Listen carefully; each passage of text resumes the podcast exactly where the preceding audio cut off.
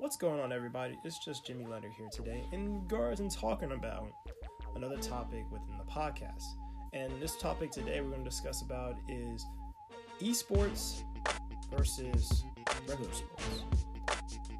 Pretty much in the whole scheme of things, you know, as time has gone by and technology has been evolving to the next phases, whether it's flying cars one day or hoverboards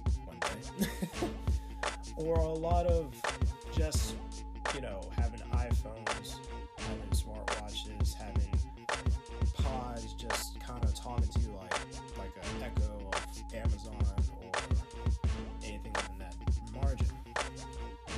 But something that's definitely evolved in terms of more competitive sports. It's not your basketball that you, you know, dribble, shoot, and try to cross somebody's ankles up and, you know, show them. It's not your football where you tackle and, you know, try to get that ball and catch it to get a touchdown and also to stop the other players, your opponent team, to doing it. It's not your baseball that you go ahead and hit the ball, you try to score runs into the plate, and that's it, right? Hockey, same thing. All those sports, soccer slash football, same thing. It's different than esports. Some may know what esports is today, some may not. Esports in the whole condensed version of it basically is competitive sports in gaming. You can have games such as Super Smash Brothers. Um, you can have games like any kind of shooting game, like a Fortnite, for instance, very popular, especially considering the fact that they have um, a competition that they did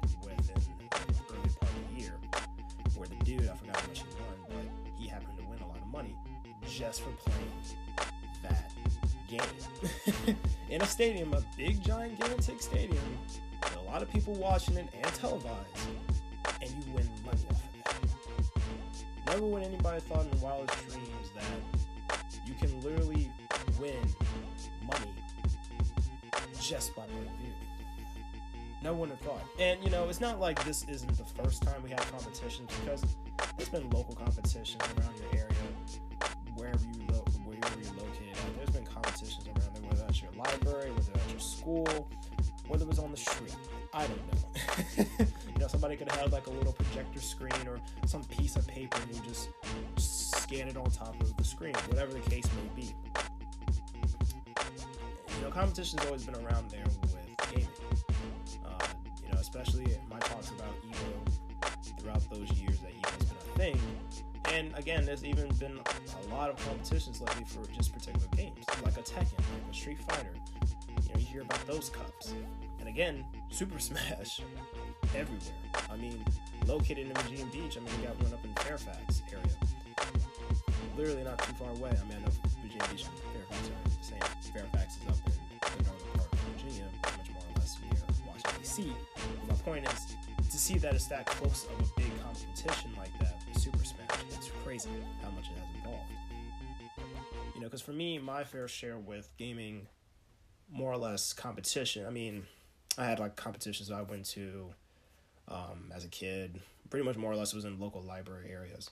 And there was things was like again Super Smash. Um, I was looking for people to do competitions with Tekken because Tekken was my really my favorite game. Still is my favorite fight, fighting game of all time.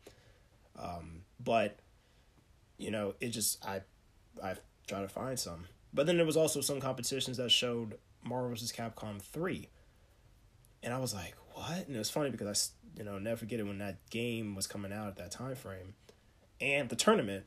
I was like, like, oh okay, the game's staring in front of my face in a game store, and I was like, eh, I didn't think much of it. Next thing I was like, oh cool, I signed up for the tournament. What's the game? Marvel vs. Capcom three. I was like, hmm. Well, that sucks. Because I could have had a chance to actually practice using that game, but I chose maybe it was like, eh, let me pass on it. You know, and Marvel vs. Capcom 2 and Marvel vs. Capcom in general, those games are fun. Like there was nothing wrong with them at all. I just in my mind I was just thinking, oh, maybe I get another day and stuff like that. Not to know that, you know, moving on, the tournament had that game.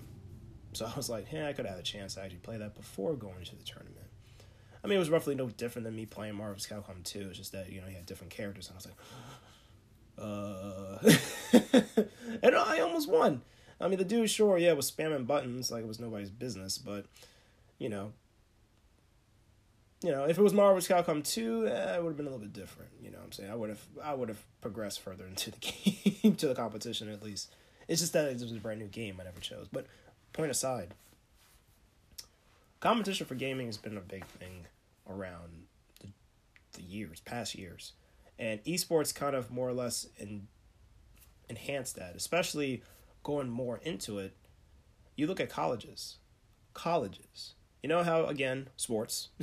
you know, you get scholarships for going to sports, whether it's football, baseball, basketball, um, so much as like volleyball, field hockey, uh, track, um, soccer. I don't know if I mentioned soccer. I don't know if I mentioned soccer. I'm just thinking, and uh, just the enormous amount of sports that you can pretty much play at a college, given if they have it there. Certain colleges don't always have a lot of the sports, you know. So you'd be surprised, but it just depends on funding, you know. But the biggest thing was that for some people who weren't really so much into athletic sports, was always into gaming. And for the years, pretty much there was no real, real big thing for them other than having like just mini tournaments in the school. Because people could do that. You know, you can make a club, and you can go in there. It's like, hey, I got a club. You want to make a club? Cool. I mean, there was clubs like even so much as like in high school. Well, one they had a video game club, but they also had like Yu-Gi-Oh club. They had a Pokemon club. You know what I'm saying? It's not much for anybody to just go up there and just like, hey, I want to make a club. Oh, you do? Cool. All you need is a visor. Sweet. That's done. Case closed. But um, when it came to it, you know, and I've seen some of it on TV actually, you know, having certain schools from across the country actually facing each other in groups, you know, whether it was Overwatch, whether it was again Fortnite or any other games in that matter. That usually deals with a lot of more collaborative, competitive gaming. And it was interesting to see. I mean, even locally here, I think what Virginia Wesleyan had like its own little esports group too, and there's been so many teams now, kind of if they haven't already been making groups, come together to make that. And the funny thing about esports like, oh, Jim, why? So what's the big deal about the esports part in terms of college? Well, on top of that, people can actually get scholarships for that. Students who go to certain colleges that have esports can literally get scholarships for that. And I'm looking like, that's crazy. So give it some time, about at least maybe another five, maybe seven, maybe five, seven years. And they can make it happen. A lot of students can go to college just off of playing games. No one would have imagined that. I mean, you you got like technology academies that you sit there and thinking, oh man, you go to class just to make the games and play them. That's pretty cool. It's like even going to work and you work in a field of gaming, and that's all you get to do. Don't that sound cool, right? Now you go to college and you can do that too. You can literally get trained, and they have training facilities around the areas sometimes, depending on who which stores usually have it. That literally have coaches that will coach, you know, ones that are actually trying to go into the fighting games. You know, or any type of other you know they're from just shooting games in general too fighting or shooting games or any type of games like that that's esports related and i was like wow and so it has evolved a lot because me again like so far as a kid i was a mix of both you know gamer and also athletic person as well too still am an athletic person and when it came to it you know you had your baseball you had your football you had your basketball and i love playing it all too as well especially even participating in taekwondo as well you know. But and of course, again, they all have competition. They're all competition at the end of the day as well. You know, Taekwondo as much too as you know you, you know, you know you could say almost like self defense, but also learning the art and appreciating the art because that's how much I appreciate the art is a lot with Taekwondo. Um, you know, but also too there was you know other also Taekwondo competitions of Hapkido sparring, or things in the nature of forms doing forms in competition. You know, breaking boards. How many boards can you break? I mean, there's competitions for that too. Esports, seeing that evolve into what it is now, it's kind of crazy. the amount of money you can see it coming out from that. And I'm proud to see how it has done. I mean, there's been times that have specials of people, you know, getting to know people who, you know, played the game and everything like that and show them on TV. It was always a joy. You know what I'm saying? It's like you think about it like you see a Street Fighter and a Tekken game, right? It's like, so what's the difference you watching like somebody boxing or doing MMA than you watching somebody play Tekken? Well, if you think about it, you know, you just got to use your imagination a little bit. If you take out that person that's playing the game, you can kind of say, oh, well, maybe I am actually technically watching a actual fight. Because I mean, you look at the graphics now, especially look at Tekken. My God, you looking, it looks like just like a real life fight happening, but it's just a game. That's just how much the graphics is involved too, as well. So, in case in point, the thing about it is that esports has has evolved and definitely is going to be something a lot of people will be looking out for. And it's a big chance for a lot of players, you know, male and female, to, you know, that's all they do when they're at the house growing up. Well, that gives them a chance to go ahead and say, hey, mom, dad, I can actually go to school to play games. you can at least tell your parents that. Some may be like, oh, that's cool. Some may not approve, but you know, as long as they bring in that money for you to go to school for free, I don't think they will mind at all. You know, so a lot of people should probably look out for that as well.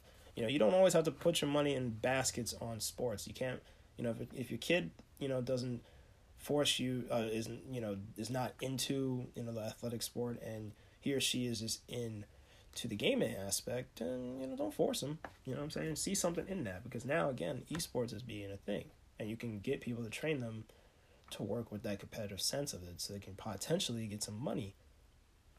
Just saying.